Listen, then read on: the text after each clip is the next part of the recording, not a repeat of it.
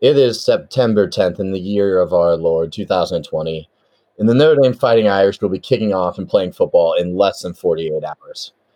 I would like to be the first to welcome you to the first edition of the Bald, Bold, and Gold podcast. My name is Alex Donovan, and I am joined by my two good friends and co hosts, Ian Waller and Tom Slevin. Before we get to introductions, you're probably wondering why we picked this name. Well, we're three recent Notre Dame grads. We just graduated in May, the class of 2020. And this summer, we've had a good amount of free time before we started work. And by putting our heads together, we just like basically every other 20 something out there, we decided to start a podcast. And we want to talk about something that we know and that we love and have a passion for. For us, that's Notre Dame football. That's where the gold comes from, you know, shiny good gold hats, all that. We're not going to pretend to be top notch analysts or members of the media with 40 years of credentials. We're passionate. We bleed blue and gold, and we're not going to hold back on our takes about the Fighting Irish. Hence, bold. And uh, bald, well, if, if you're listening to this, you probably know me. And if you know me well, you know that over the last few years, I've been afflicted by a medical medical condition, and I want to use this podcast as a platform to raise awareness for this. And medical condition that I want to raise awareness for is aggressive early onset male pattern baldness. so without further ado, let's get this thing started. Let's meet the, the other co-hosts here. Uh, my name is one of the, one of the co-hosts. My name is Tom Slevin. I'm a like Donna, like Alex mentioned, a 2020 graduate uh, from Notre Dame. I'll call you Donna. 2020 graduate from Notre Dame, uh, from New York, but now living and working in Boston.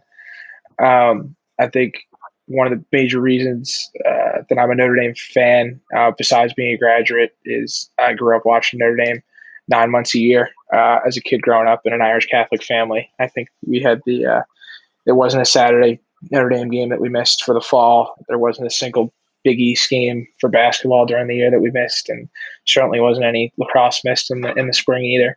Um, just growing up watching watching watching the Gold Hats every chance I could. Um, it was a no brainer when I finally got the chance to to make it to Notre Dame that, that, that that's where I was going to go and that's where that's where my fandom would continue. Um, and then kind of the reason I'm doing the podcast is I think it's uh, just with everything going on in the world, like Don, like Dono mentioned. Um, in the world of quarantine that we are, we don't get to see. Uh, I won't get to see my classmates, my friends as much. Um, and my favorite thing to do with them is to talk football, uh, especially Notre Dame football. So I think this this is like the perfect platform, perfect perfect avenue uh, for me to get to do something that I love with my friends, which is chop it up about about the gold hats and and and keep keep that conversation going with them. Thanks, Slev. Um, I am your third co-host, Ian Waller, uh, born and raised in Chicago, Illinois. Um, I had just just a few family members go to Notre Dame through the years, um, so I grew up grew up a fan my whole life. Uh, loved watching them. Um, why I'm passionate about this team? Um, I worked a couple years for the team. Um, I'm not saying correlation always equals causation, but I worked sophomore and junior year, which was our 10 and three season, and then our college football playoff season. So it's pretty blasphemous for me when people suggest that a uh, lowly student analyst such as myself didn't make the difference that I did with that team. But uh, I really feel that I, I, turned this program around from our four and eight freshman year season um, to where we are now. And any suggestion that I wasn't a large, if not the main role of that happening, um, is pretty offensive to me. Um, so I'm here to defend all of those those takes and, and see this program through um, for the next 50 years. And the reason I'm doing this podcast is um, I don't think there's enough podcasts in the world. Um, I don't think it's a really saturated market. I think, uh, especially Notre Dame podcast, nobody's really doing that. Um, so I'm here to make, I'm here to get rich. You know, just get a get get a following, get my takes out there, and get rich. Um, and you guys are lucky to be the the first step of that. So thanks for listening. Yeah. So to the hundreds of thousands of you out there listening to this, I guess we'll circle back to my introduction here because I'm a little different than these guys. I did not grow up really a Notre Dame fan. I grew up in the Irish Catholic family, so Notre Dame always had a special place, I guess, with the rest of my family. But it wasn't until I stepped on campus. The first college football game I ever attended was Notre Dame against Nevada in 2016, and I thought DeShone Kizer was hmm, maybe win the Heisman, go number one overall after that game. Obviously, things didn't work out that way, mm-hmm. but over the course of my four years at Notre Dame, it was Notre Dame football is a drug, and I couldn't get enough of it. Spent so many hours that I should have been studying, looking at message boards online, following recruiting, following the players, basically trying to consume as much information as I possibly could. And this summer, after we all graduated, I think we all had a period of boredom there. And for me, I feel that by working for the gracious employer DoorDash and basically made that my full time job over the last few months because I don't start real work yet. And when you're in the car alone for six to seven hours a day listening to podcasts, I think you're not alone, dude. You have food with you.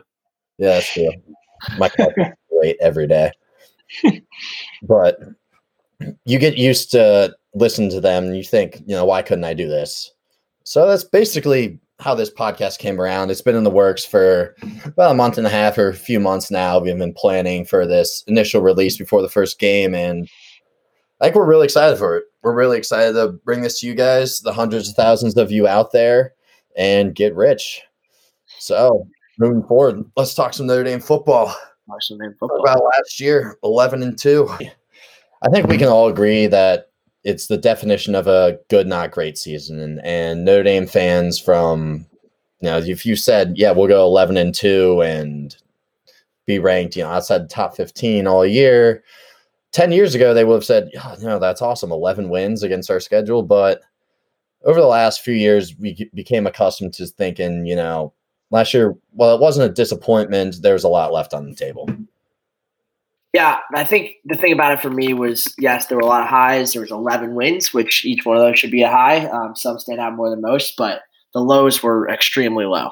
Um, from just as a team standpoint, um, to where it looked in in the overall spectrum of history, and from a personal standpoint, um, it was just another one of those years where it felt like we just couldn't get over the hump. Um, Brian Kelly couldn't win big games on the road. It was just the same stories over and over again. Even though we looked like an elite program most weeks, even even in that loss against Georgia, I think we looked like an elite program.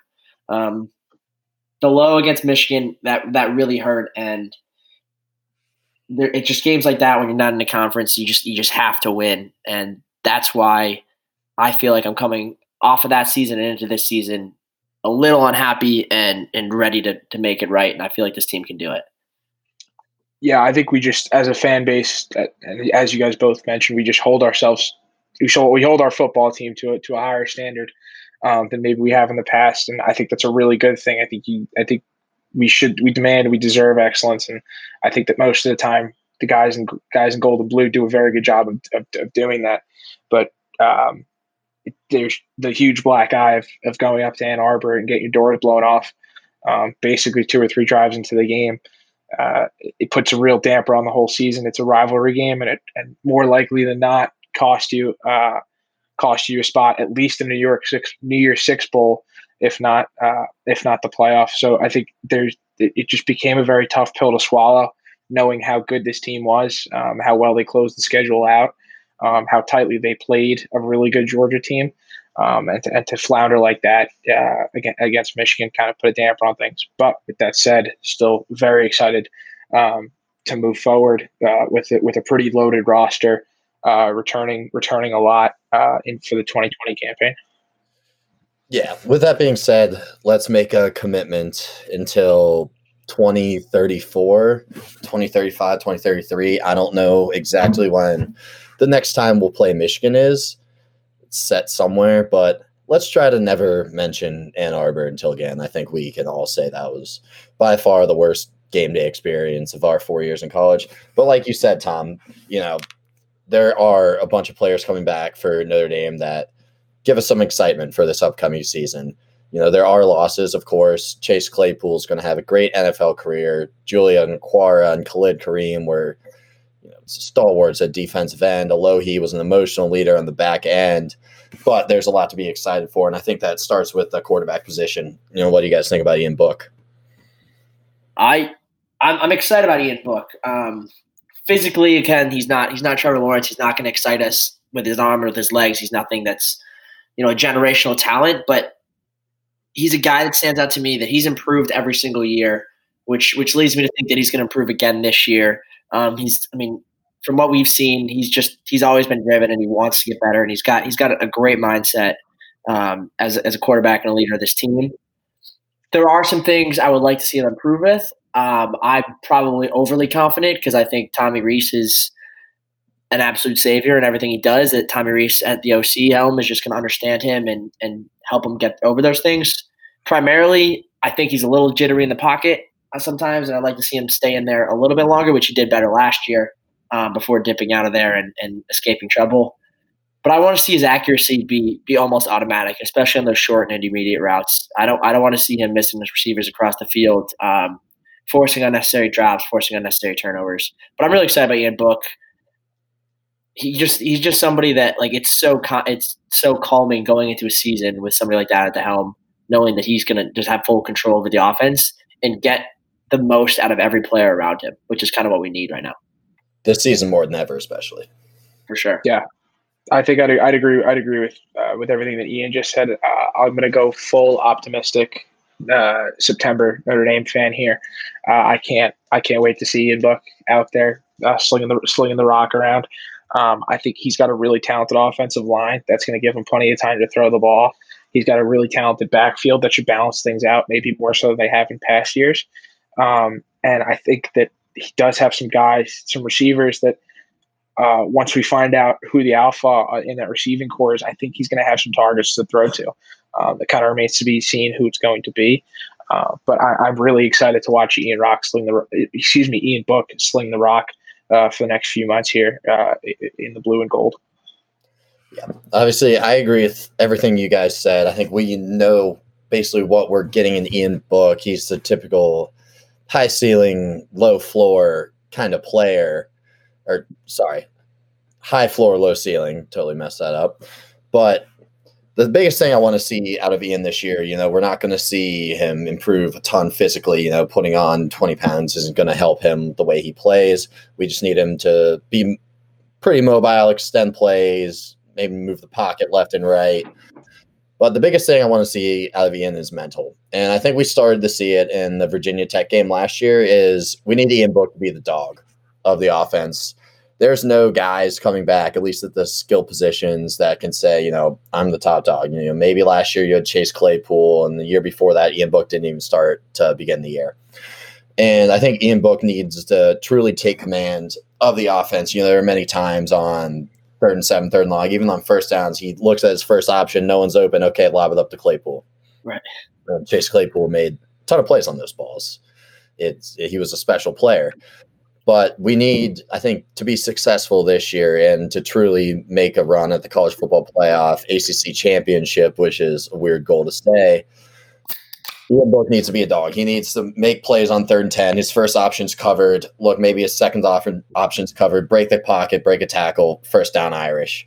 Or maybe it's taking a shot, you know, a post route, put in the receiver. Maybe, you know, Braden Lenzy's probably faster than the DB that's covering. Make that deep ball 40 yards downfield maybe it's coming right after a turnover. You're taking a shot. It's a huge momentum swing.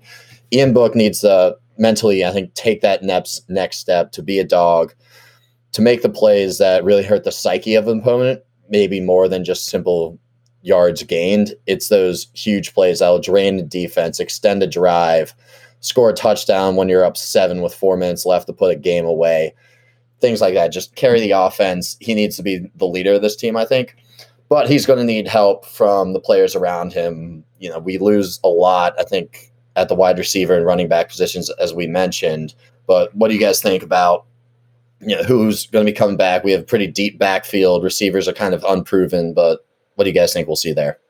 Yeah, just like a, a quick rundown at the skill position. Like you mentioned, we lose that we lose that Chase Claypool, just physical specimen that was just more athletic than anybody else in the field and just go up and get a jump ball, great outlet. And made some catches that he shouldn't have and, and got us out of a lot of sticky situations. But I think also a big loss is Chris Finke. Um, he did a lot for us, and not only in short yardage situations, but he had notably long catches. You know that Michigan catch our junior year, um, a big catch against USC. um, a couple years ago as well to get us in the playoffs. So he he was just a great receiver that that did so much for us. Um, no questions asked. So that's a big loss as well. But we have talent around the field. Uh, starting at the running back position, we have Kyren Williams starting, who I'm really excited about. Short guy, but a, like an elite athlete. I think shifty, fast, and this this coaching staff loves him. I think he's got a lot of Darren Sproles in him, which growing up watching Darren Sproles in the NFL was so so electric to watch. So it'll be really fun having Kyren as our, our bona fide starter at the running back position. Uh, but behind him, we got the stud freshman Chris Tyree, the Jet, the Jet, who who is one of the better athletes coming into one of the better freshman athletes in, in college football. Um, he'll be extremely extremely exciting to watch. Um, but our running back position is really deep. So I want to hear more about from you guys about the running back position because we have guys that we've seen run the ball for Notre Dame in the past couple years and, and be really useful in that offense. Yeah, uh, I like Ian said. He touched on Kyren Williams and Chris Tyree. I think the coaching staff is obviously very excited about those those two guys, and I I really hope that they that they go out and, and meet those meet those expectations and and put on a show. Um, like I like I know they probably can, but it's also really reassuring to know that you're, t- you when the two deep gets released, that probably for the first time in a, in a long time that Notre Dame can go can go five deep there. That they're com- they're pretty much going to be comfortable with any of sure. these five five guys I'm looking at running running the rock. I'm looking just below Kyren Williams and Chris Tyree. You're looking at Jahmir Smith and C'Bo, uh, and who both got carries last year, and even and even below them is Jafar Armstrong, who we know has scored touchdowns in big games for Notre Dame. I think I think there's there's there's very few feelings of elation that will match that of Jafar Armstrong punching it in against Michigan um, on that one fateful Saturday night at home two years ago. So even, I, I, I, Jafar, even though Jafar is so low on the depth chart, I do think he'll have a role with this team, though. I, mean, I think so too. He's the most experienced back on the team. He's a senior leader, and he's a he's our biggest back for sure. So I think he's gonna have he's gonna he's got great vision in the red zone, and I think I I, I hope uh, Lance Taylor can trust him in the red zone and that he can hang around and mentally stay in the season and be a leader for this young core. So yeah, I'd love to be able to find a spot for him. Yeah, and he he actually came in. You know, he came in as a receiver, so we know that he has the ability. You could see him. He'll be really versatile. I think in Tyrese if he tries to employ a lot of two back sets you know, maybe you have your Tyree or Kyren Williams lined up next to Ian Book, but then you have Jafar in the slot. You can motion him all around the field. You know, he can run routes, he can catch passes, be a matchup nightmare for linebackers, especially. So I think it's very interesting to see. My take kind of on the running back room is give us it. I, I think I think I don't want us to be five deep at running back. I don't think that's a good thing for a football team. I think you need two, maybe three guys at max in a game. Because running back, it's a very much a rhythm position. You you need to go in, take those hits, first two, three carries of the game. You know, get in, actually get into the feel of the game. And if you're rotating five backs in and out constantly, I know there's versatility with this offense, especially, but you kind of have to establish a rhythm for the running backs. It's something that we saw over the years. If you look back to 2017, it was Josh Adams, you know, first two quarters, he's pounding him up five, six yards. Then bam, third quarter hits a crease. USC gone, 75 yard touchdown. I think that's fair for sure. Um, what I will say about us having the versatility there is they're all different types of backs. Yeah. Um, Chris, that's exactly. Williams yeah. is just is just crazy shifty. Chris Tyree is just crazy fast and just an incredible like runner with the ball. I, I don't need to see Jahmir Smith and C'Bo both getting touches. I'd like to see one of them kind of establish themselves as our as our battering ram, third down back, and, and short yardage back. Because I, I am with you, Donna. Like we need we need some rhythm there. Um, and then I guess more so out of just just fandom for what he's done. I, would like to see Jafar get involved in some sense. Yeah, and one thing that kind of worried me almost is you guys saw that we moved Osita Ekwonu. He was getting some reps at running back during camp. Yep. And then I know he's a short yards guy. He's huge. If you've seen the pictures of him, dude's cut from marble. But he's six foot six one, two thirty. Dude's a battering ram. He's got a lot of potential at linebacker. But I think it says something about the running back room if you're saying, oh, we need this guy for short yardage. Well, Jahmir Smith, C'Bo, like Kyren's thick, like are they not good enough there? I'm just it just kind of worries me a bit if you know you're two weeks away from the first game and you have to move a linebacker over to get reps. And I know this year it's a lot different. Say the entire running back room gets COVID, they're out. Well, guess what? We actually have a running back can plug and play. Maybe that's part of it. But I think it is interesting to kind of see that, you know, when you have to move a linebacker over. Yeah, that's de- that's definitely something to to keep an eye on. But I, I was more encouraged by the, when this two deep came out about the young players. Um, and when you're looking at the two deep and it says or or or, you can't really stack them up for sure. So we don't know if Jafar is absolutely at the bottom of this group. But for somebody who's so experienced and has played well in a Notre Dame uniform, I was almost encouraged that he was so so low on the depth chart and that these young guys were establishing so much trust with this coaching staff. So just from the running back position, I think there's a lot to be excited about, but there's a lot to be proven there for sure. Um, and if we're moving on to wide receivers, I mentioned we lost we lost Claypool, we lost Finke, replaced them in interesting ways. I'd say. Um, yeah. We yeah. replaced Claypool with a, uh, a, a big receiver, big grad transfer from Northwestern, and Bennett Skowronek, who's who's played three years in the Big Ten. Um, made he's he's made some big time starts for them. Um, he's a leader. It seems like he on social media, him and him and Ian Book are are good buddies already. Seem to have a good rapport. Um, and he's a big guy, but we can't expect him to replace Claypool for the player he was. Um, he does, he's not he's not the deep threat that Claypool was. He'll make savvy, strong-handed catches to get us crucial first downs, but he's not going to be Claypool. Is he going to bring his lunch pail? He'll bring his lunch pail. He'll, he'll absolutely bring. His I don't. I, I love that. I've, I've never heard a story of Bennett forgetting his lunch pail, so I'm, I'm confident that. Um, and then on the outside, Javon McKinley starting over Braden Lenzy is intriguing to to say the least. Um, he's never really broken into our starting lineup. He's never really gotten meaningful snaps in games before. Um, he's clearly a great athlete. We saw his, his, his, young touchdown run, his long touchdown run against Mexico last year. But I, I want to hear what you guys have to think about Javon being in that starting role. I like having Javon in the starting role. Uh, I like having the experience. I like having the experience there. Um, I know Brad uh, Braden Lenzy got snaps uh, last year, uh, but I saw him more. More of his threats came from the more of his threat came from uh, quick passes and, and handing the ball off and, and, letting him just use his speed. I'd like to see more of that speed, but especially to start the season, um, I'm I'm completely okay with having McKinley start out there. He's I mean the two deep has him listed at 6'2", 215. That's a pretty that's a pretty solid body, especially for somebody who, who can who can who can move a little bit, who can wiggle a little bit. So I have no problem uh, with Javon with Javon McKinley uh, get getting the start uh, for the outside wide receiver. Um, I think that one of the things that one of the things we talked about the other night, um, or what we've mentioned in the past, is that you lose one of the biggest one of the biggest things about Claypool's game that you lose that I think he absolutely excelled at was blocking on the perimeter, um, and it was something that I think uh, our running game was kind of kind of benefited of. I know Ian benefited a few times of him just throwing really good blocks downfield or or out or out in the corners and kind of seal, sealing an edge to make sure that, that Ian had had a crease. That was, yeah. big. So I'd love to see. I don't. I'm not sure that there's anybody on this roster as in the wide receiving core that can that can replace that perimeter blocking. But I would love to see somebody um, like Don, like Dono, Don, you know, Dono mentioned bringing a lunch pail. I'd love to see somebody bring their lunch pail to work on the perimeter and start burying some guys, pancaking some guys on the goal line like Claypool pancake that kid from UNC. Um, so you know, it would be great if McKinley was that. I'm not sure if he's going to be, but I, you know, I, I, there's something to be said for for experience and, and age on, on this team as well. For sure. Yeah. Going off that, Tom, is that you know you're looking for guys outside, and do you know who I think might be able to provide that? Who we saw give some pretty damn solid blocks in the was it Camping World Bowl against Iowa State?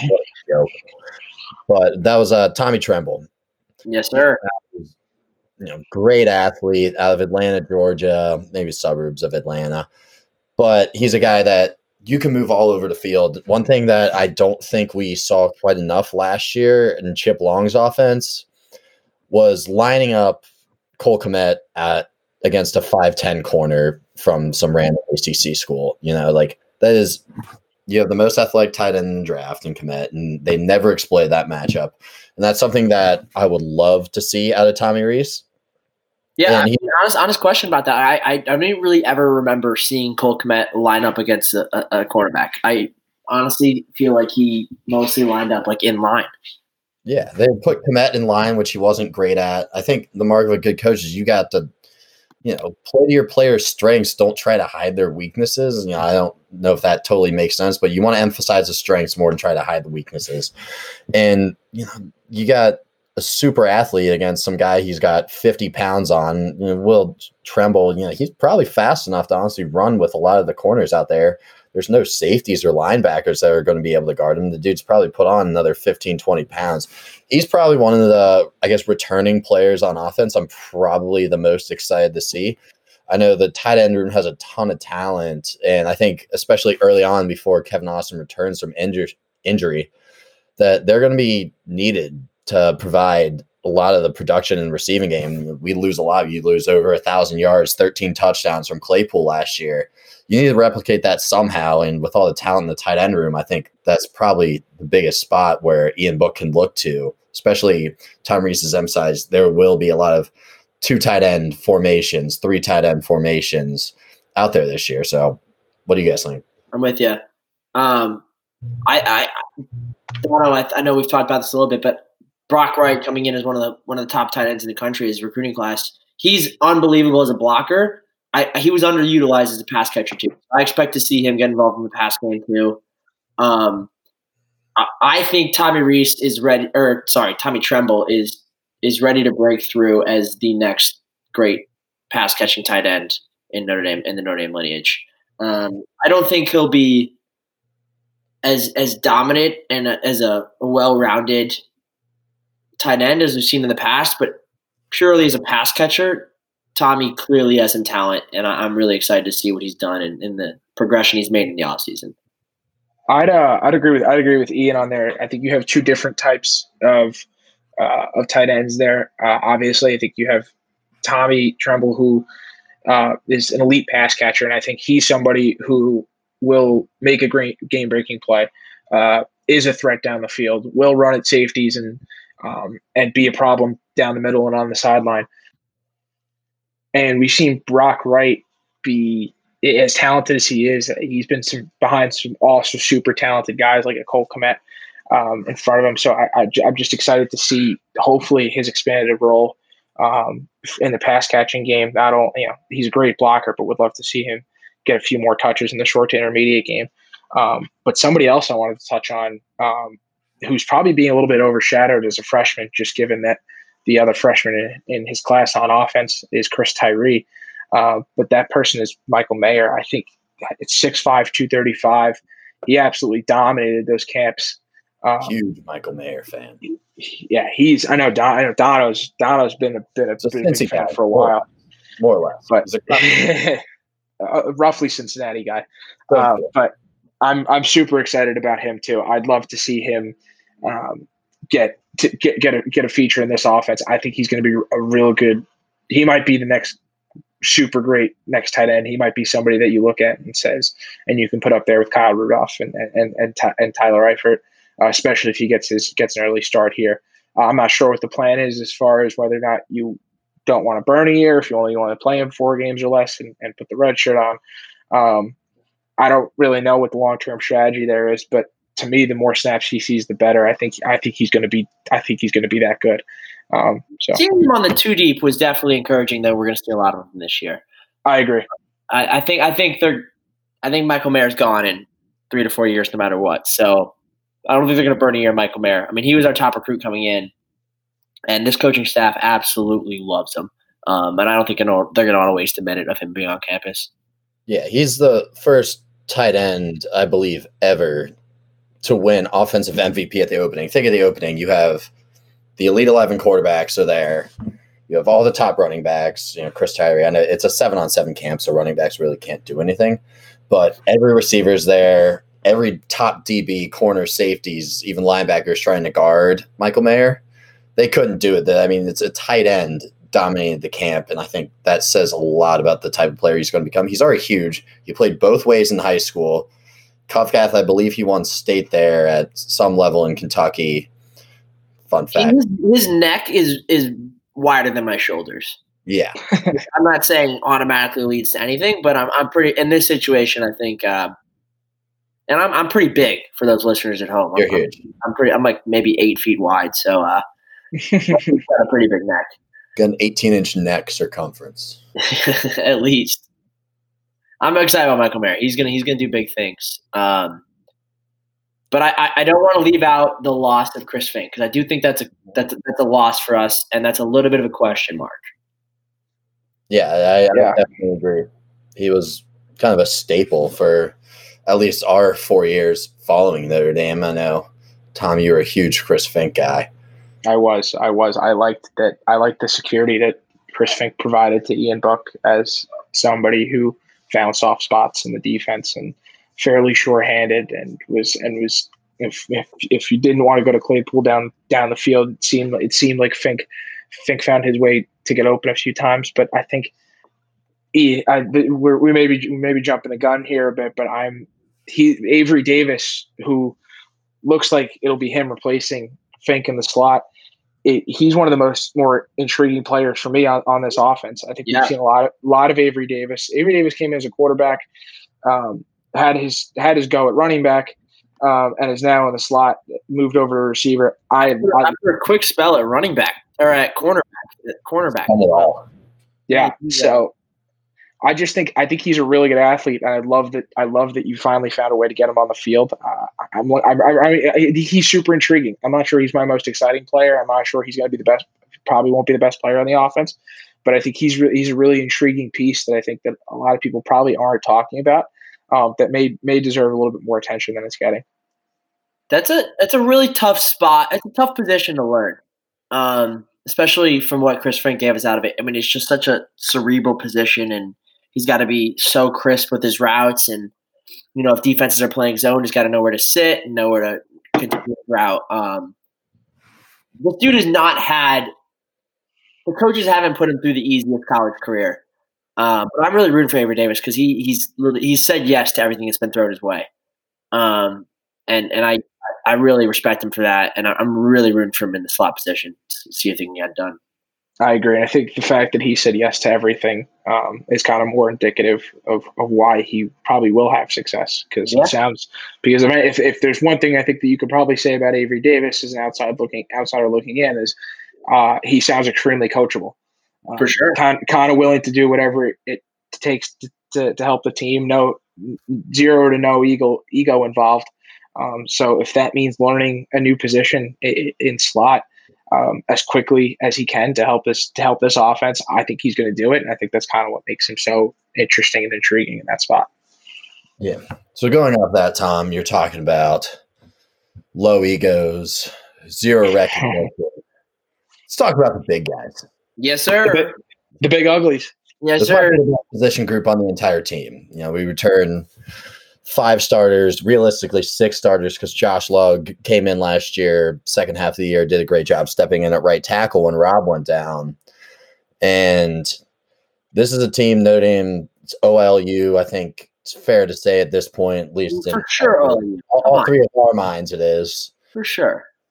It's you know, the goal should be the Joe Moore Award in my mind, which is top offensive line in the country. I think you know, not necessarily anything falling short of failure, but there I don't know if there's another offensive line in the country that returns as many starts as we do, as much talent as we do. I'd be surprised if anyone on this O line goes undrafted if maybe injuries happen. You know, pray to God that they don't, but this is a super talented, they're big, they're strong, they're experienced, and they could really make the difference against you know, teams like Clemson on our schedule. So I uh, I couldn't agree more. Uh, I call I call I call the offensive line home uh, for myself. Um, so I definitely I, I I think this is the position group that I identify with most, um, and it's probably why I lean towards them.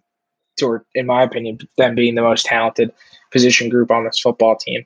Um, like like Dono mentioned, returning five, returning uh, effectively returning six starters. Um, I think if you if you look at those six, especially the five that have a starting position right now, that's a mean that's a mean front ready to ready to uh, protect Ian Book and get this run game going. I think there's one if there's one thing that I missed a little bit last year um, is us is you know the 2018 campaign. Uh, you you were able to run right behind McGlinchey and and Quenton Nelson wherever you wanted on the, wherever you wanted all over the field. I really think that you can run behind both sides of these. Uh, you can run behind both sides of this offensive line, um, and, and and I'd love to see us start pushing the ball down teams' throats. Um, more so than more so than maybe airing it out. I think that's a that's a fun style of football. I think it's football those those guys up front like to play. Um, but I'm really looking forward to it. Um, what do you what do you guys think? It, it's so nice not having to worry about it. Slev, I'm I'm not an O line guy like you, but like going into a season, having not only our quarterback shirt up because sometimes Kelly likes to run in there with two of them, but uh, not only our quarterback shirt up, but just know we have maybe if not the best offensive line in football and just knowing that that's going to be our that's where we're going to win every game out there if if it holds true. That's so comforting to me. I mean it's just so great because i just think it gives opportunity to the guys on the rest of like all over the field um, to to do what they are asked to do and and really given given the opportunity to succeed and i just like i love having the experience um, and, and what's really great to me is all these guys came in very highly recruited and they all panned out. And it, it just it's just great to see, and it's like it's Notre Dame's all on you, and we're we're going to continue to be. Hopefully, um, I think Jeff Quinn's doing a really really good job, not only recruiting but developing these guys. So it's just really encouraging to me. Yeah, you don't see you don't see a lot of egos coming out of this this group. I think, and that's something that's been passed down through the years. You know, these guys that are seniors now, some of them they played on the same teams as Quenton Nelson, Mike McGlinchey, Alex Barr, Sam Mustipher who then played on the same teams as Ronnie Stanley, the Martin brothers, you know, even Mike Golic. It goes on and on. And I think there's a certain standard that the Notre Dame linemen hold themselves to. And it's passed down. Obviously, you can't get three of the first of the five first team all pro offensive linemen in the NFL if there isn't a certain mentality that you establish in college. And those guys, they keep in contact with the guys in the pros and you know, when that mentality is passed down, you don't want to be the guys that say, "Oh, you know, Notre Dame's offensive line became bad when I was here."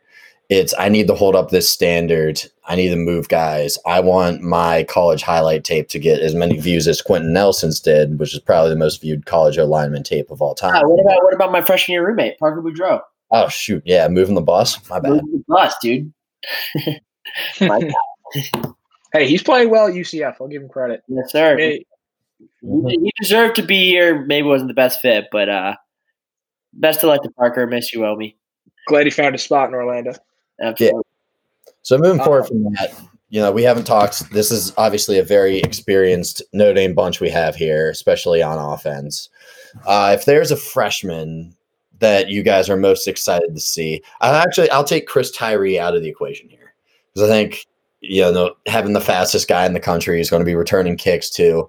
I think he's a pretty obvious answer to this question. So, other than Chris Tyree, and it doesn't have to be this year, it could be someone that you're most excited to see throughout the course of their Notre Dame career. Um, we talking strictly offense? Strictly offense for now. Um, we'll do the same on defense. I'll, I'll, I'll, I'll go first. Um, for me, it's Jordan Johnson. Um, I think Chase Claypool was great, but like we have not had a guy that's been the best receiver in the country, maybe since you know Michael Floyd's years. Um, and I think Jordan Johnson could be that guy. I was hoping to see him on the two deep, but I don't think that's saying that he won't get snaps this year. Um, I think he could be a guy that they might play four games and then let him rest to get that extra year eligibility. But I think I really think he's he's going to be incredible. Um, he has all he has all the physical traits. Uh, I think it's how he kind of reacts once he gets on campus. But I think he's a really, really, really exciting guy. Um, and besides Chris Tyree, he's probably the guy that I'm mostly excited to see on the offensive end. Um, for me, I think for sure it's gonna uh, it's gonna be Michael Mayer. Uh, I know I mentioned him earlier, so I won't dive too deep into it. But I, uh, I think that he he will be the next great Notre Dame tight end. I think that you know uh, somebody who somebody who will be a stud blocking and will be a stud pass catching uh, will resemble a lot of what Tyler Eifert and Kyle Rudolph has, have resembled in the past.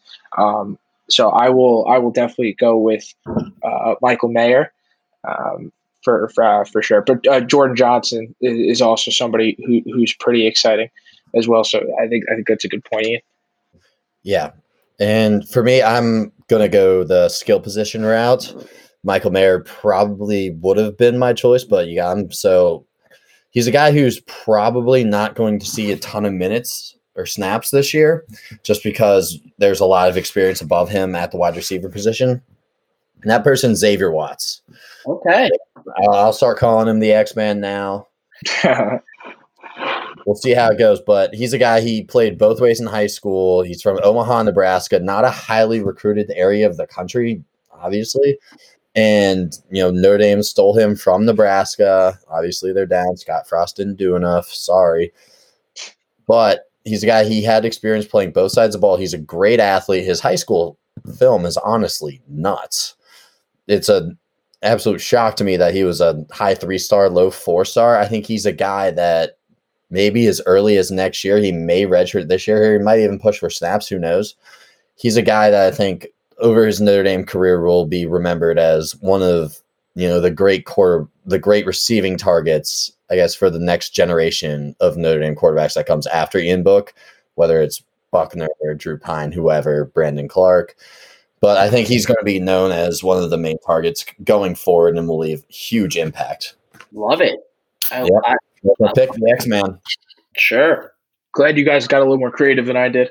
Yeah. Right, you want to flip? You want to flip sides here? Yep. Let's flip sides. Defense starts up front. Pass rush. out. Yeah. Yes, sir. Um. All right. Uh, D line, man. I think this is going to be one of the better D lines that we've we've had in a, in a pretty long time. Um, for sure. I think you got two really, uh, really, really good edge rushers in Ade Ogundeji and Daelin Hayes. I think they're going to be absolute problems. I think that uh, if all goes according to plan, well, we should have a, we should have a prop bet coming up on them uh, as far as combined sacks. And I will, I, if, if, given if given the option, I'm going to absolutely smash the over. Uh, all right. So what would it be? I'd say if I were to set it right now, I'd go maybe 14 and a half between Ade yeah. I I think that Dono set it for us at 13 and a half. Uh, very comfortable at 13 and a half. Almost equally as comfortable at 14 and a half. Um, I think what did they uh, let's see, I think that it, it, it's going to be interesting. I may, maybe maybe I'm over maybe I'm overshooting it and maybe I shouldn't uh, shouldn't be so bold given that they're only playing uh, they're, all, they're playing a few less games. But I'm really excited about the guys on the edge and for me too, uh, having Myron and, and, Kurt Heinisch in the middle uh, are also two exciting guys. I don't think they're going to get as much as t- attention, but for Kurt sure. But Kurt that being, that being guys you have to worry about makes it so much easier for Ade and Daelin on the edge. I agree. Kurt Heinisch at the nose guard, he is. I mean, in the in the nice in the best way possible, he is nasty to play against, and he's really athletic too. I mean, what he's uh he's he's six two two ninety six, but that I mean he moves well too. Yeah. Um, and, and he and he eats gaps and, and he's a problem for interior alignment. He's na- he's nasty. Uh, it, and, and that's what your nose guard should be. He should make your centers uncomfortable. He should make your your guards uncomfortable. Um, so you know he shouldn't be somebody that you want to trap block. So uh, I, I, I definitely appreciate that from from from Kurt. Uh, in addition to, to the edge rushers, we're going to see Daelin and uh, and Ade. My favorite memory of Kurt Heinisch is seeing him out and about in South Bend on a, I think January or February Saturday night. You know, football team didn't have a lift the next day. Early. And uh, dude's leaning over right around the sidebar of Noose wearing overalls, nothing else. It's gritty, gritty. Pittsburgh guy, if I'm not mistaken. Out, it's blowing wind, 20 miles an hour. Wind chill's probably around zero. Doesn't give a fuck. He's wearing overalls. That's the kind of guy you need. That's the kind of guy you need at the one tech. I, I think our, our, front four is so so scary to opposing offensive linemen. Um, and and we're really I think Ade and Daelin are just gonna be able to tee off with with Myron and and Kurt going to work in the middle. But the depth of this group is exciting to me. Um, it's a young young depth. Um, when the two D came out, we saw Ov, Jason Ademilola, Jacob Lacey, and also Justin Ademilola at like all on that back line front four. Uh, but you also saw Isaiah Foskey listed at both ends, which means that the, the, coaching staff is just looking to get him on the field, let him make plays at both ends. Um, we have a veteran group that's leading a young group behind them, which is kind of the ideal situation for me. And I, I like Mike Mike Elston as our D line coach is just going to keep just breeding studs, and I'm I'm excited about that. I think I don't think you can say enough about how crucial Mike Elston has been to this quasi rebuild that we've had since 2016 under Brian Kelly. You know, he moved back to the line after basically Kelly cleared house of everyone else. And since then, he's recruited dudes. You know, I saw a stat on Twitter the other day. The 2016 class that Elston is more or less responsible for developing. At DN, you had four captains. Four. What? Julian, Khalid Kareem, Ade, and Daelin Hayes. Four guys, four for four in the class of 2016 at defensive end. They learned under Mike Elston. All four became captains. I think that speaks to the type of coach he is, to type of developer, not only as players, but as people develops, you know, defensive end, which typically, you know, you see your quarterbacks, your offensive linemen, your linebackers, guys who are calling out stuff. Those guys are typically seen as leaders of the team, but to have both of your defensive ends back to back years become captains of the team, I think that speaks to the type of coach he is. And honestly, I hope he sticks around it sticks around at Notre Dame for a long time. It's obvious he knows how to identify talent and even more so to develop it. Yeah, he, he's great. Um, I think he's probably at options elsewhere, but he's the associate head coach right now, and I know Brian Kelly loves him, and um, he, he, I think he likes his spot. I hope he sticks around for a little bit. Um, moving back to the linebacking core, another another strong group that uh, that we've seen a lot of last year, but there are some interesting pieces. Don, you want to lead us through that? Yeah, so linebackers, obviously, it was a huge question mark coming into last season, 2019 season. You were basically replacing all the starters. You're replacing one of the all time leaders of the program, Andrew Tranquill. But I think those guys really stepped up. You saw Asmar Bilal, who'd been kind of on and off the field. He stepped up, played a great role last year. Everyone was kind of doubting him. Once again, he's gone, and that leaves a hole at Buck, which is now going to be filled by someone we haven't seen starting before, whether it's Maris Liufau or Shane Simon. Maris's guy, he's a redshirt freshman who kind of surprised everyone by jumping up the depth chart. Drew White is another guy. He's going to be rock solid. He was tied for the team leading tackles with Wu, who's he's the first team All American, top 15 pick that's coming out of the rover position, which is the most crucial position in Clark Lea's scheme. So I think if you looked at the biggest question mark coming into last season, turning into what could be a huge strength of defense, I think that's you know another notch Clark Lea can put in his cap. Having guys, especially on the edge at that buck and rover position, that will fly around the field and make plays. So, I agree. I'm looking forward to. I think the, the biggest point that, that you just made is that this was a group that I think people were really worried about coming into last year. Um, maybe not maybe not as much the first two games, but definitely going into Athens. Uh, I think people were severely severely concerned about what this what this linebacking core was made of. Um, and Drew and, and on a plays in Athens. And Drew White played really really well, and I enjoyed watching him continue to play really really well. Even if he started as a question mark, I thought he put, I thought he was excellent. I think he's going to continue to be excellent. I think he's going to be uh, as much as much attention as as Wu's going to get um, I think that Drew White's going to be, excuse me, one of the most important pieces uh, to, to this defense. I'm really looking forward to watching this linebacking core come together. Should be one of the better ones we've we, have we have had uh, we've had we've had in a while. I wouldn't say the best, but one of the, one of the better ones uh, in our in our lifetimes. Hopefully, for sure. I'm looking for young, young, guys produce. Yeah, I'm looking for uh, I'm looking for Wu to be one of the better places in the players in the country. I mean, he's a stud. Um, everybody knows he's a stud, and like I, just, I was looking for him to just make plays week in week out. Maybe 12, 12 tackles a game. Some games, um, just be an absolute staple in that position. Some interesting pieces behind us. I don't think it's their deepest position. Um, Bo Bauer getting some snaps, hopefully at some point. You got Paul Moala as well. Uh, but the, the I think the buck with Shane Simon or Maris Liufau will, will be uh, will kind of be where we make or break this linebacking core.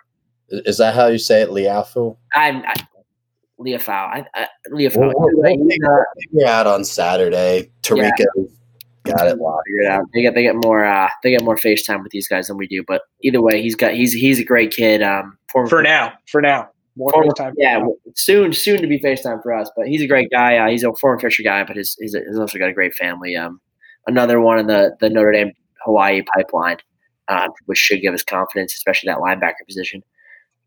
Yep. Then finally, I guess we have the secondary where you kind of have who is widely seen as the next great Notre Dame football player, and Kyle Hamilton, dude, came in as a prodigy lived up to every second of it, even in you know a defensive backfield where you had Alohi Gilman and Jalen Elliott, who was a three-year returning starter who had been playing since his freshman year.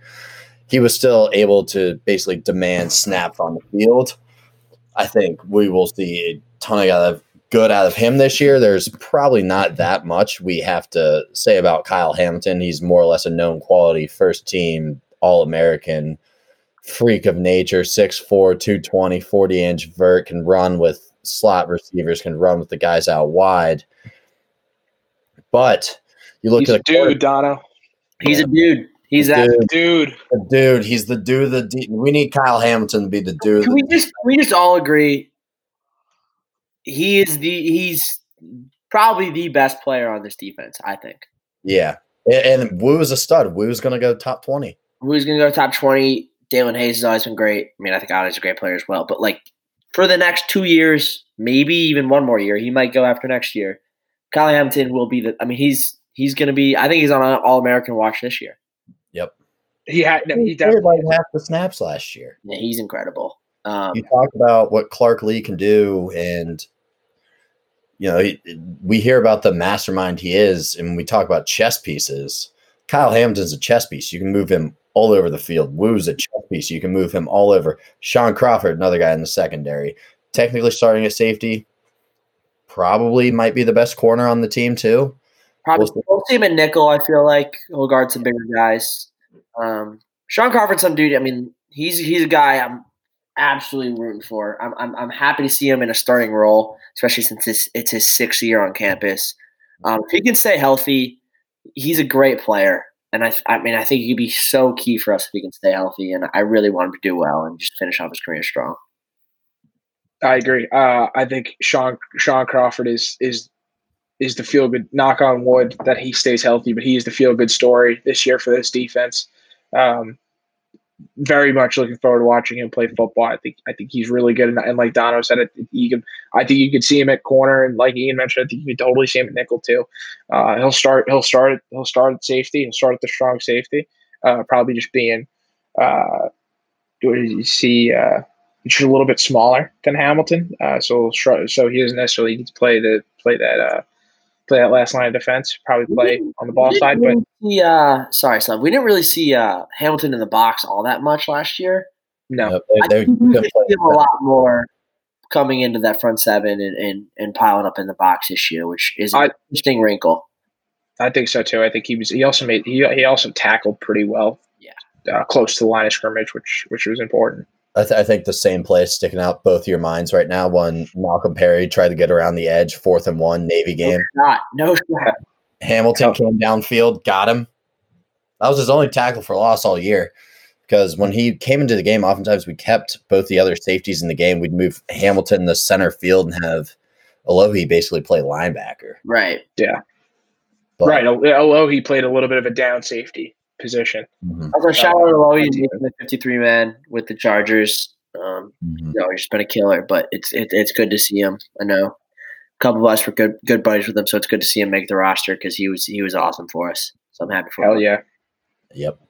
All right, then corner, which is probably our biggest question mark on the team. You know, Nick McCloud, transferred from NC State, seems to be the incumbent starter at at least one of the positions, with Tariq Bracy being the other. Maybe Um, maybe Tariq Bracy. What? Maybe Tariq Bracy. We could Maybe Tariq Bracy. see a lot maybe Clarence Clarence Lewis. or Clarence Lewis. So I, I think this is our most intriguing position. Um, we don't really know what we're getting for th- for two out of our potential three starters. Um, I know me personally, I was not glued to the TV watching NC State Wolfpack football and seeing Nick McCloud ball out, but he was a captain for them. Um, obviously, Notre Dame liked him. They got, got him in the grad transfer market. He made 51 tackles last year. Clearly, a tough guy. Um, and then Clarence Lewis, a, a true freshman coming in to start at the corner position. Like, I, I maybe I'm excited about it, but it's intriguing. Uh, it's a it's a question mark to to say the least. I'm I'm personally excited about Nick McCloud. I think for any Irish fan who's kept their ear to the ground, you hear very good things about.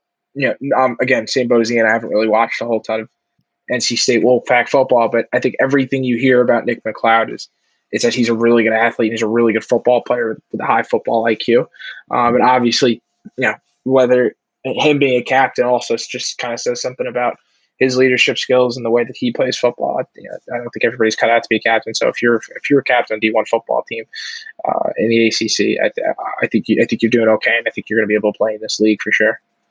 Yep, I, I agree with that. I think corner is one of those positions where there's talent, there's potential there, but once again, they need to show us that you know we have athletes there. It's not like we're going to be sticking. I don't know guys out there that can't do the job. There's guys there that can do the job. It's whether they can put in the time, learn the schemes that they need to, and make plays. Because that's we're going to be facing a lot of good receivers this year. You know, even though Justin Ross is out for Clemson, they have a stable of five stars they can rotate in. But you know, we'll do the same thing we did for offense. Just do a little quick hit around. Player you're most exci- excited to see? Freshman. Freshman. You're most excited to see over their Notre Dame career. Hmm. Sleb, you go. You want to go first here?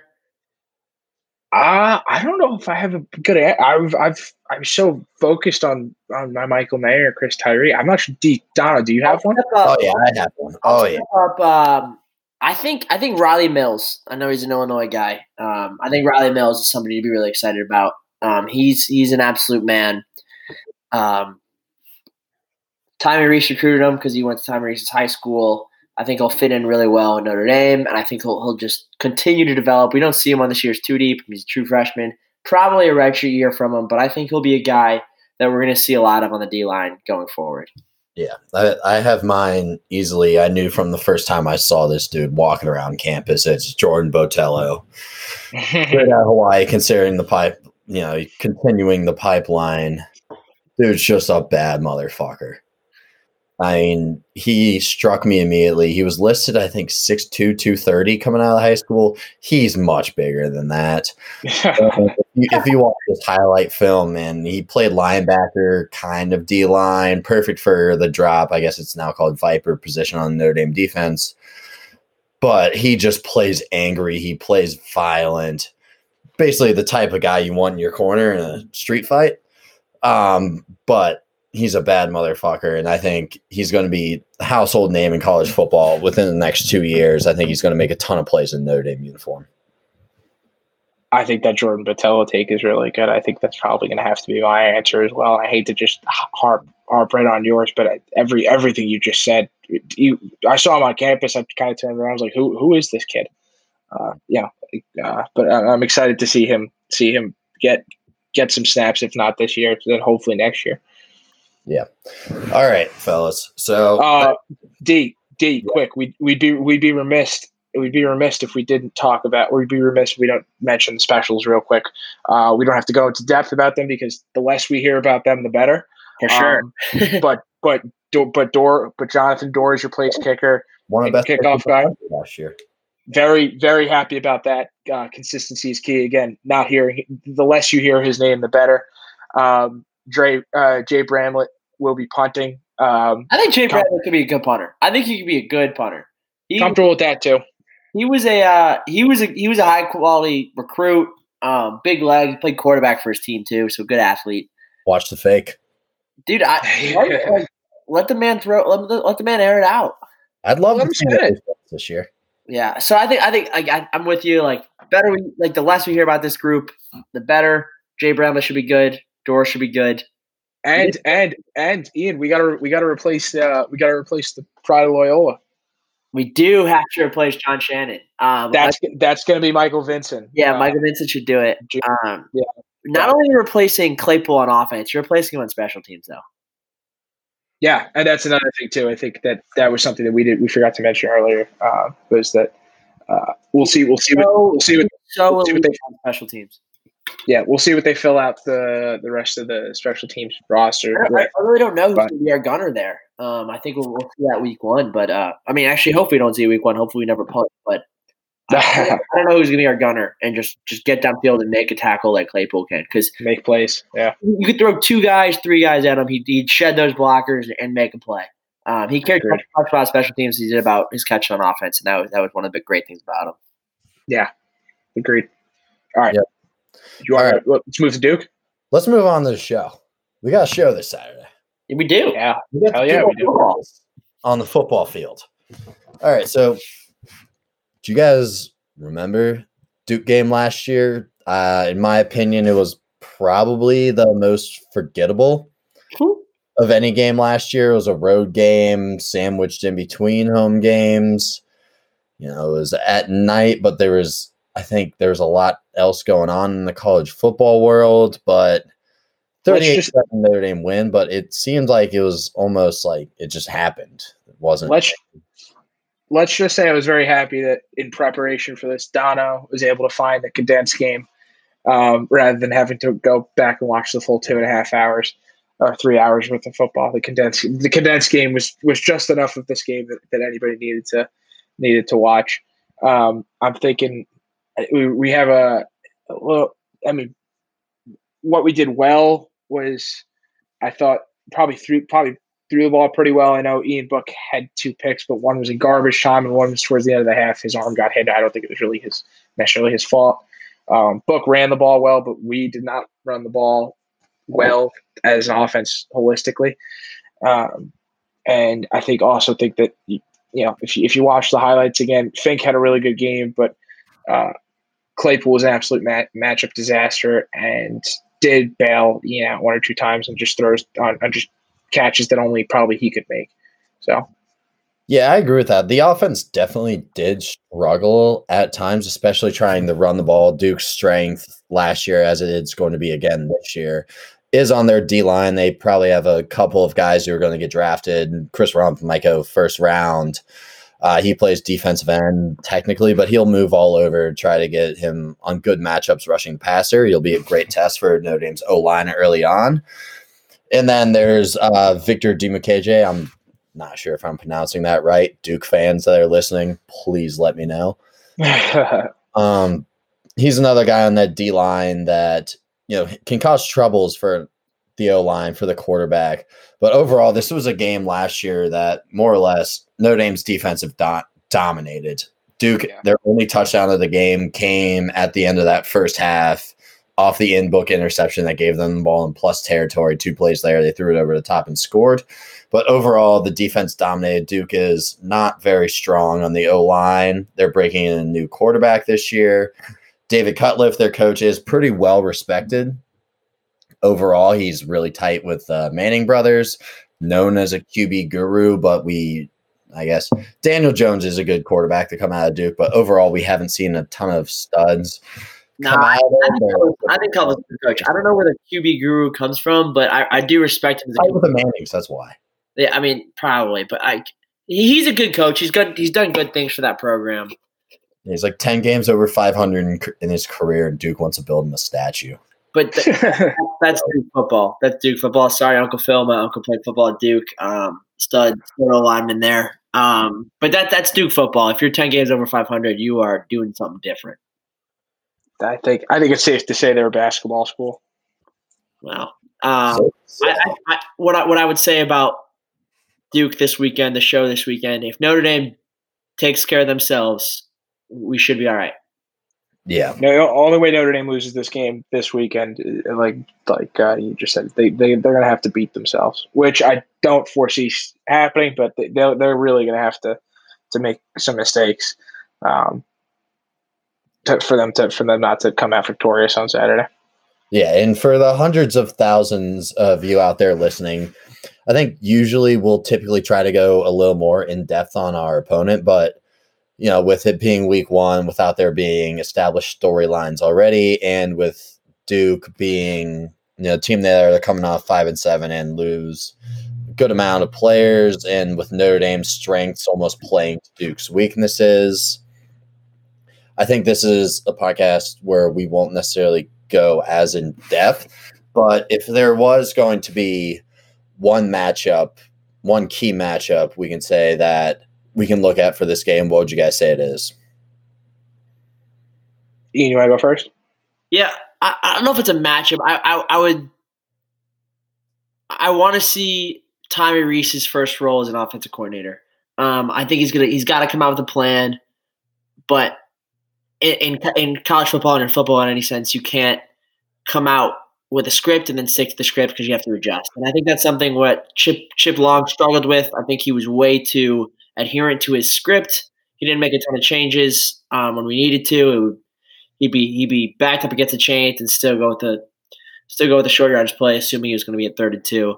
Um, I want to see Tommy Rees adapt throughout the game, um, and especially coming out of the half. I think my matchup is Tommy Rees versus um, Duke defensive coordinator.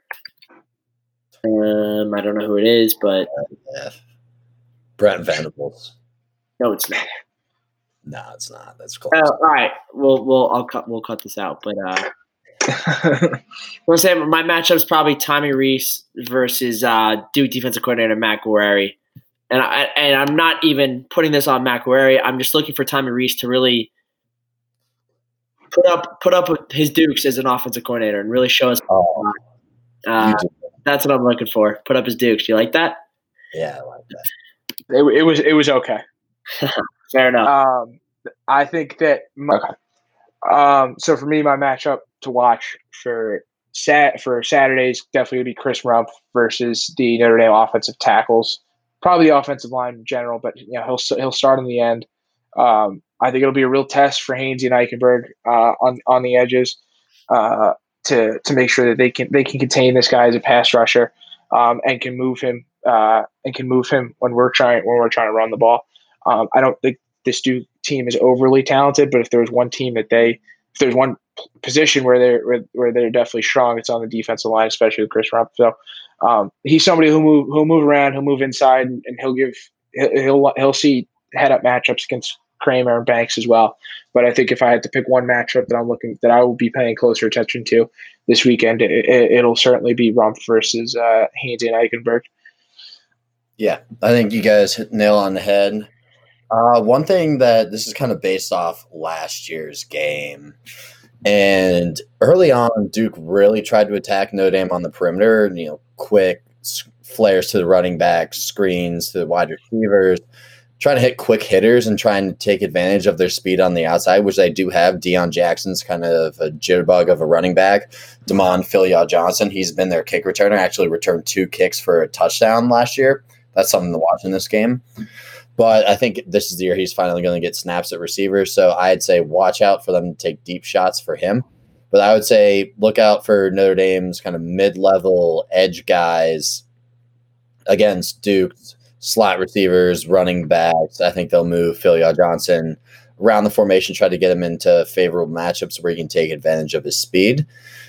And I think for Notre Dame, you're going to have to have, and I think that's another reason why we think Notre Dame really matches up well with Duke. This plays in Notre Dame's strength on defense. Their edge players are JOK, Kyle Hamilton, Shaun Crawford, Marist Liufau.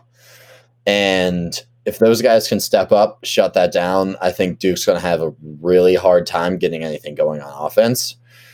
And you know, if they are though, if they can exploit those matchups that are against Notre Dame's supposed strengths, I think that's the only way we could see this becoming a tight game. But if Notre Dame, if their dudes can beat dudes, make plays, shut them down, I think we see Notre Dame start to gain momentum earlier, get a couple quick three and outs, start march that ball down the field, and score. So, with that being said, what do you guys think? Yeah, that's the question. Game line is 20 and a half over under 53 and a half. Um, I, I'm more inclined to take the Irish line at minus 20 than I am with the over under because I could see us honestly winning 40, 40 to 10. Um, and I think if it's a close game, it's going to be more of a low scoring game. Um, so I, I, don't really want to match with the over under, but I do like us 20 and a half. Um, that's that's an interesting number. What do you think, Slav? Uh, I'm looking. We said 20 and a half, right? Or did we say 20? Minus 20, minus 20 and a half. Depends. It's around there. I think I saw 19 and a half somewhere. I think, I think, I think whether it's 20 or 20 and a half, I think no matter what Notre Dame covers, uh, I think they win this game by four tu- four touchdowns or or or five touchdowns or somewhere in between. Um, I think that uh, from a gambling perspective, uh, shout out to my good buddy Sean O'Brien for throwing this out there as a little tidbit yesterday. Um, that you may want to look at if, if especially if the line is 20 if you're seeing 20 you may want to buy a half a point to make that line nine, nine, uh, 19 and a half it won't cost you it won't cost you a whole lot and it moves you off a football number it moves you off uh, uh, an increment of seven or 10 uh, or three there um, so it, it moves you you'd hate, you'd hate to get beat you'd hate to get beat on a on two touchdowns and two field goals um, rather uh, rather than just or get beat or, or push there. Uh, rather beat play it safe and, and, go to 19 and a half. As far from an over and under perspective, um, I'd love to see some points. I'd love to see Notre Dame force some turnovers on defense uh, and and really explode and put up some style points on offense. Um, reminder: we're in short season with not a lot of out of conference games, so I think style points are going to count. Um, and that's why I'd like to go over 53 and a half. I think I'd, I'd love to see some fireworks in this game on Saturday. Bring, bring football back with a bang. Mm-hmm. All right. Yeah. I will say, I think Notre Dame covers the 20 and a half pretty easily. I just don't think Duke has enough on offense to keep it close. I think Ian Book's able to pick apart the secondary because the O line gives enough time. And I think Duke relies – too heavily on their D line to get a pass rush. I they have an experienced secondary, but they're not that strong there, I guess. So I have it as Notre Dame 42, Duke 7. I think it's going to be a blowout. So I guess under. And I think reason for the under for those more folks on betting out there is Tommy Rees has come out recently and saying how much he wants to establish the run with this Notre Dame team. I think the offensive line after last year, where they weren't able to run the ball super well against Duke, they're going to be challenged to move those guys off the ball. These are guys, you return all five, they know how to play with each other. They can play off each other. Duke's replacing both defensive tackles from last year while keeping their ends. And I think they'll be able to move the ball at the mill. And just, I think, because of Notre Dame chewing the clock by running the ball, that they won't get that many opportunities to score. So I'll have 42 7 as my score. So Notre Dame does cover the spread, but the under hits. All right. And Chris so, returns the kick for a touchdown.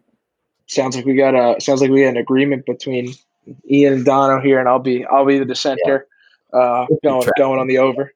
Yeah, we'll keep we'll keep track here all season long. We'll see we'll see how everybody does. All right. So, do you guys want to move on through this? This is our season preview episode we're not going to go in depth for every game on the schedule. Obviously, you guys, we respect your time, all 750,000 of you out there. Um, so, real quick schedule Duke, South Florida, Wake Forest, Florida State, Louisville, Pitt, Georgia Tech, Clemson, Boston College, Carolina, Syracuse, possible ACC championship game. How about I? Do you want to go? So we're not going to go in depth onto each one of these games right now. Yeah, we'll do it on, quick on week by week for every game. I can start if you guys want to just take a peek at the schedule. I know rattled it off pretty fast, but I'm going to give my win loss predictions just for the schedule. Do you guys do you guys all want to just give a quick knee jerk? Dono throws out a name and we all go around a circle and give a give a win or loss. Oh yeah, I'm I'm down to do that. I agree as well. Yeah. All right. So Duke, we all have that as a win. Yep. Win. South Florida projected last in the American, but No, they had win. trouble Weiss Jr. Win. Win. Win. Win. Wake Forest. Sam Hartman can put up points, but I don't. I, it's a win for me. I just, I That's don't a have enough team. Also a win. All right, now we get this three game stretch is I think going to make or break a lot of the season, especially for us fans. Florida State at home. I I personally like yes, Jimbo. Or what is Jimbo at Texas A&M? Yeah. Yeah. Fine, fucked up. So it's Mike Norvell there, right?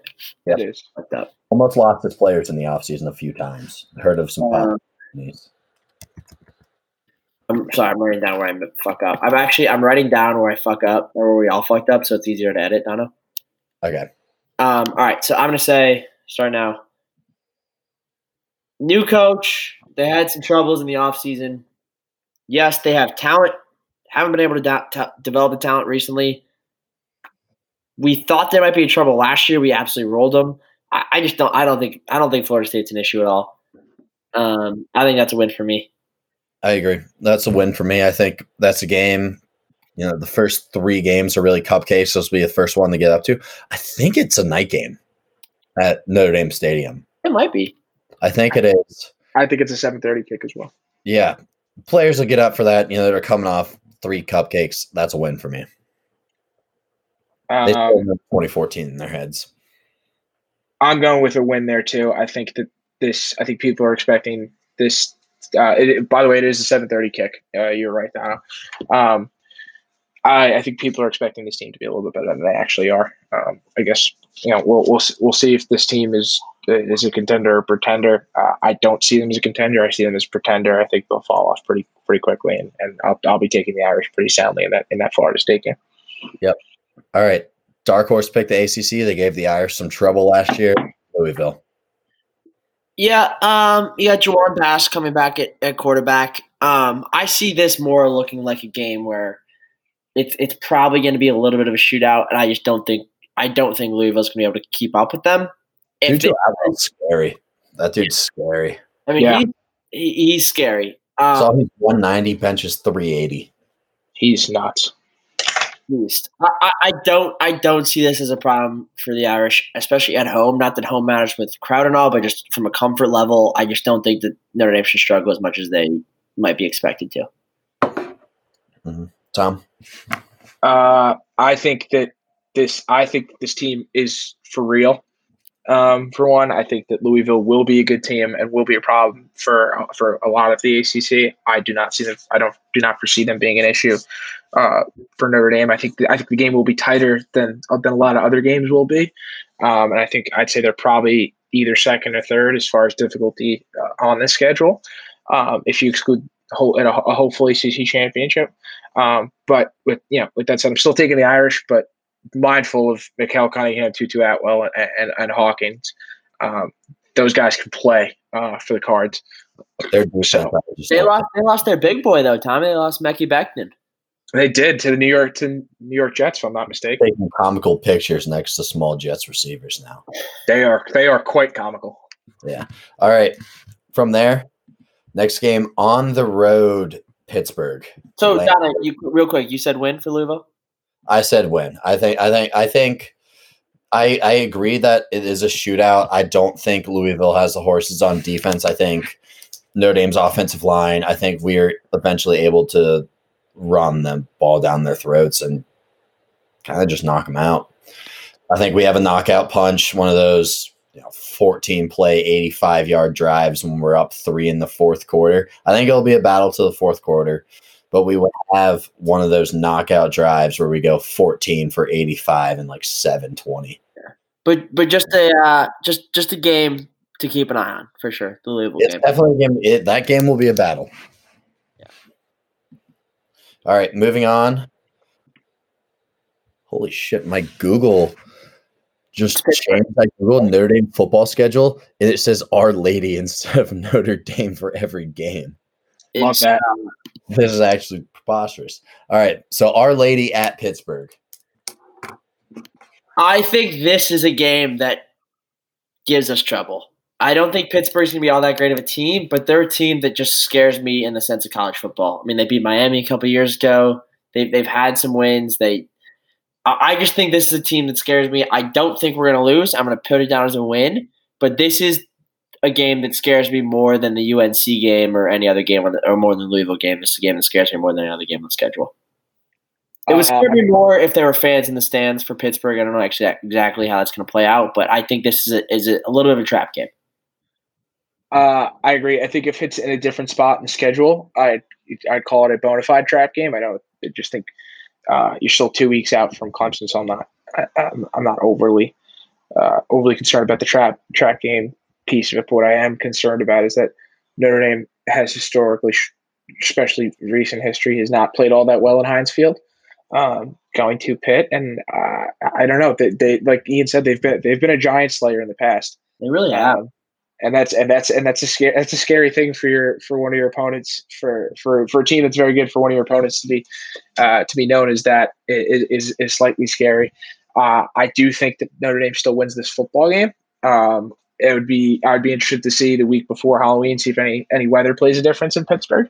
Um, but I also would kind of expect this. Uh, I don't know what the over under is going to be set at, and I usually don't root for the under, but I can see that under being very, very, very, very appetizing. Um, just knowing the way these two teams have played off, have faced off in the past. Mm-hmm. I, I could see this game being close, but one of the reasons I believe Pitt had one of their best defensive tackles, Jaylen Twyman, opt out of the season. He was a guy that probably could have given Notre Dame trouble. But just like Louisville, I Louisville doesn't have the horses on defense. I don't think Pitt has the horses on offense. I remember they that guy French two years ago that had two F's in his name that pissed me off, rubbed me the wrong way. Random fact, but I don't think Pitt has the horses to really score enough on Notre Dame to stay in this. I think Notre Dame wins this game by 17. I think it's pretty easy. All right, then after Pitt, we have Georgia Tech trying to instill the trip or move from the triple option to Geoff Collins' new offense. Yeah, no, that's going to be a long process for them. yeah, it's, a, it's, a, process. Yeah, I, I, process. I, you can't, I, think that's we don't have to say much more. Yeah, they they're hey, in process. Hey, they're bringing back they're bringing back the most experience in college football this year. Okay, sure, but like that experience is probably triple threat. That and that and that's exactly why my answer doesn't change. Notre Dame absolutely shit pumps. Yeah, like, Georgia Tech on the road in, in Atlanta. Kraemer in the eye and says, "I will beat you one on one." No shot. Yeah, I mean, grab some grab some Chick Fil A on the way back and just come on home back to South Bend. Yeah. Mm-hmm. Yep. Yep. All right. Now we move to the marquee matchup of the year. The most likely the national championship favorites, led by the Golden Boy, Trevor Lawrence, and in my opinion, the scariest player in the country every time he touches the football, Travis Etienne. The Clemson Tigers come to South Bend for a night game on November 7th. What do you guys think? We will discuss this probably ad nauseum the rest of the season. So let's try to keep it at least short. But what do you guys think? night game, Notre Dame Stadium, November 7th. I would feel a lot differently if this was a normal year. I think we'd have. We have not, I wish we could get 86,000 screaming Irish fans in there to really give them some trouble. Yep. I don't. I. You can hear the disappointment in my voice. I'm not. Uh, this is a loss for me. I have it a loss as well. I just think that there's too many weapons. I think Notre Dame, Ian Book especially, this is a game where he needs to be a dude. He needs to not make mistakes. He's been a victim. We saw this at Georgia when Kmet and Claypool weren't open. He wasn't looking to his second or third options. This is a game where Clemson has the dudes to take away the people that Notre Dame usually has an advantage with, the Tommy Trembles of the world, you know, the entire tight end room. If Kevin Austin is probably going to be back for this game, I think if he comes back and if he shows that he's a playmaker, it changes things, especially on the outside. But you know, at some point it comes down to the Jimmys and Joes, not the X's and O's, and Clemson, especially on the defensive side of the ball. Huh. I mean, they probably have the Heisman winner and Doak Walker winner preseason, so they have the Jimmys and Joes all over. I just don't think. I think the Irish play it close. I don't think they get it done. Um, I'm going to say this. I think that Etienne and Etienne's difference in the game. I think he's an absolute handful. Um, I think he's probably the reason the Clemson wins. Uh, but I think another important matchup to watch, um, another important matchup to watch that we saw get absolutely exposed uh, in in the playoff, uh, which I think is could potentially be exposed again depending on what the receiving core looks like for Clemson, uh, is the wide receiver and cornerback matchup. Uh, we know we know how accurate Trevor Lawrence is. Uh, if our corners don't play well, yeah, it, it could be a long night. Uh, so I'm going to take I'm going to take Clemson reluctantly, but with that said, it's very difficult to beat a team twice in the same year. So uh, keep that in mind. Yeah, yeah. Bang, bang, and that, right. that's that's where, that's where it takes it for me. Next, it's the Phil Jurkovec Bowl. Yeah, Phil Jurkovec Bowl. Sorry, Phil. Um, Apparently, Phil, sorry, Phil, you had chances in every single game, and he literally just decided to throw it 60 yards downfield and overshoot a receiver by 20 yards each time. Have fun at Boston College. That's W any year. That's W any year. Yeah, apparently Kyle Hamilton was just his biggest arch nemesis in practice. That's how he, you know, made a name for himself was picking off Phil Jurkovec. Thank you, Phil. That's a favor. I, I think Kyle Hamilton gets at least two ints this game, and that'd be great. That'd be awesome. See you, Phil. Uh, I, I, the the Irish come to visit me and be in Bean Town um, and absolutely roll the Eagles. Head back to South Bend uh, to to regroup for for uh, another pretty important game. Yep. Next game, Chapel Hill, North Carolina, late November. Overrated. Overrated. Oh, is this, game. oh, is this Black Friday? Overrated. Overrated. Yeah, and I'll be shocked. I am. I am. I heard takes this week UNC is so overrated. They lost. Overrated. Everyone's just banking on them. You know, they lost a bunch of close games. Like they'll be back. Well, there's a reason they lost those close games. Like their dudes like weren't that good. I think Sam Howell is a good quarterback.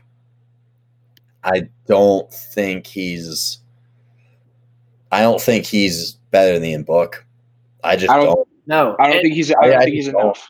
They're, they're they're they're the Mack Brown factor is yeah. Mack Brown won one title in forty years when he had a generational talent at quarterback. Yeah, Sam Howell's not Vince Young. No, Sorry. Sam Howell's not Vince Young, and like yes, he's done like he's done good things for North Carolina, I guess, since Larry Fedora left, but like overrated. Oh, they, if if there was if the Big Ten and Pac-12 were playing, UNC wouldn't even see the light of day when it comes. I don't think they have the they have good skill guys too, but I don't think they have it in the trenches which is Notre Dame's strength this year. That's, uh, looking, that's a dub. I'm dub. looking forward. I'm looking forward to the front four having a big day, big night in Chapel Hill. Uh, Hal's, Hal's not enough, and Mack Brown's a good recruiter, but uh, remains to be seen with what he's got right now. Uh, Irish go to Chapel Hill and pick up a win. Yep, and finally, Syracuse. There might not be any fans. Notre Dame students will be home for a semester. Probably might be a little weird for the players. I think this is the first December home game in many, many years at Notre Dame Stadium. Notre Dame will play Syracuse. It's going to be cold. It's going to be cold. It's going to be fuck you cold. Yeah, it will be fuck you cold.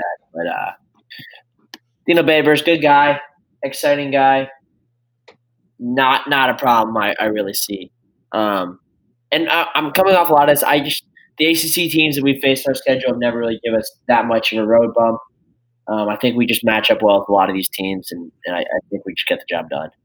Um, but I will say that Clemson game being the date that it's at, November seventh, um, it goes back to how Brian Kelly Brian Kelly's teams perform in November. If that is a loss, we don't know. If that is a loss, I would love to see us bounce back and and come back the next week and the next week after that, the next week after that with some some motivation, some fire to get some wins. All right, I think let's cap it at the regular season for now. I don't want to go ahead and predict anything. But I think we all predict that the Irish make the ACC championship game at nine and one. We all predict a loss to Clemson for various reasons.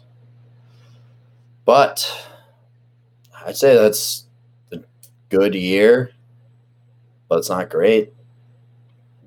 No, I think we know what, what, what we think we know what makes great. Um, Got to beat them once. Got to beat them once.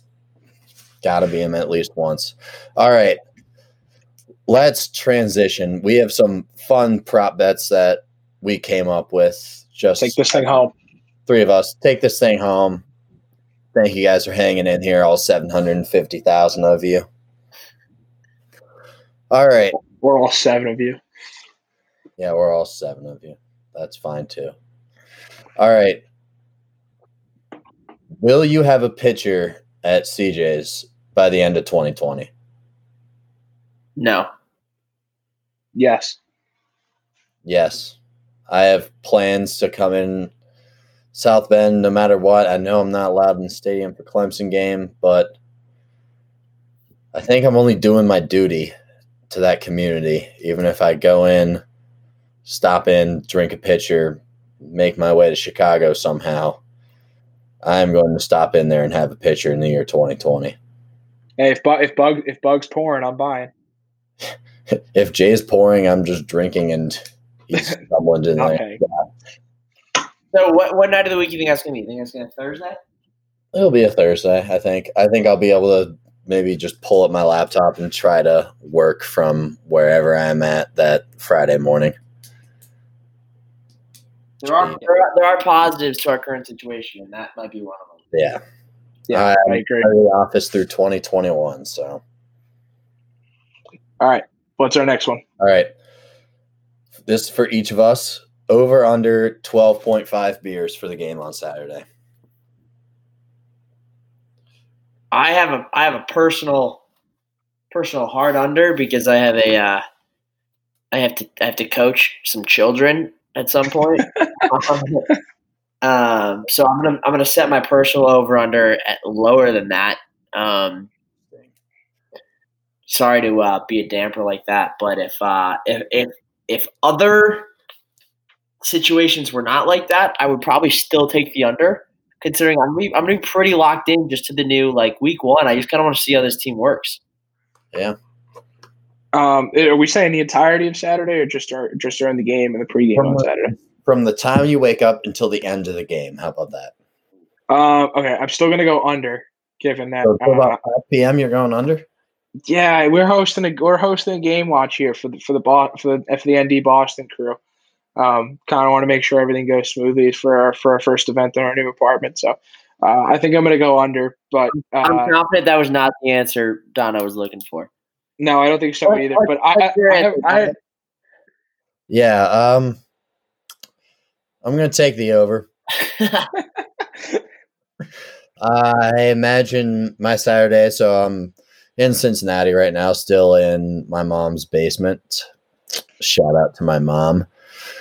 But I'll be driving up shoot, probably 12 hours from the time we're recording this up to Chicago. Going to be because you know I love Notre Dame football. Would rather watch it with my friends than with my mom, who just found out we were playing Duke earlier today. um, and when you're surrounded by people, there's a lot of energy that comes with that. And then I'm a person that you know takes in that energy, channels it. I think by the time, I guess, yeah, by the time 4:30 Central rolls around, I think I will be at least 13 beers deep. 13 standard drinks, I guess. Uh, we'll take you over. Proud of you. Right.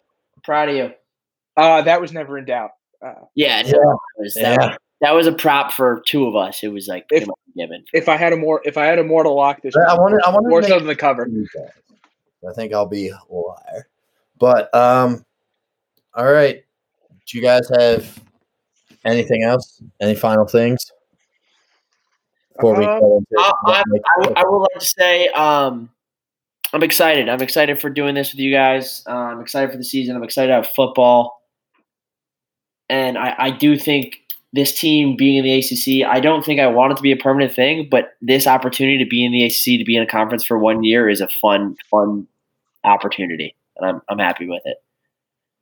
Yeah, uh, I agree. I'm just uh, uh, I'm excited. We're still we're still we're still taking this on, um, even even in a in a COVID season here. Um, I, am really excited to get Notre Dame football back. Uh, I think that's that's kind of like the one thing I've been missing so far uh, this fall. Um, and I am excited that we're going to get to talk about it every week. Um, I'm glad, you know, whether you, whether whether we have, like Dono said, 750,000 listeners or seven listeners, I don't care. I'm excited to get to talk to you guys weekly about what, what we saw last week and what we're gonna we hope to see in, in the coming week. Is going to be a boatload of fun. I'm excited to do this with you guys. Yep, I agree with everything you guys said. And you know, obviously, we're not trying to make it big at ESPN by doing this. We're doing this for fun.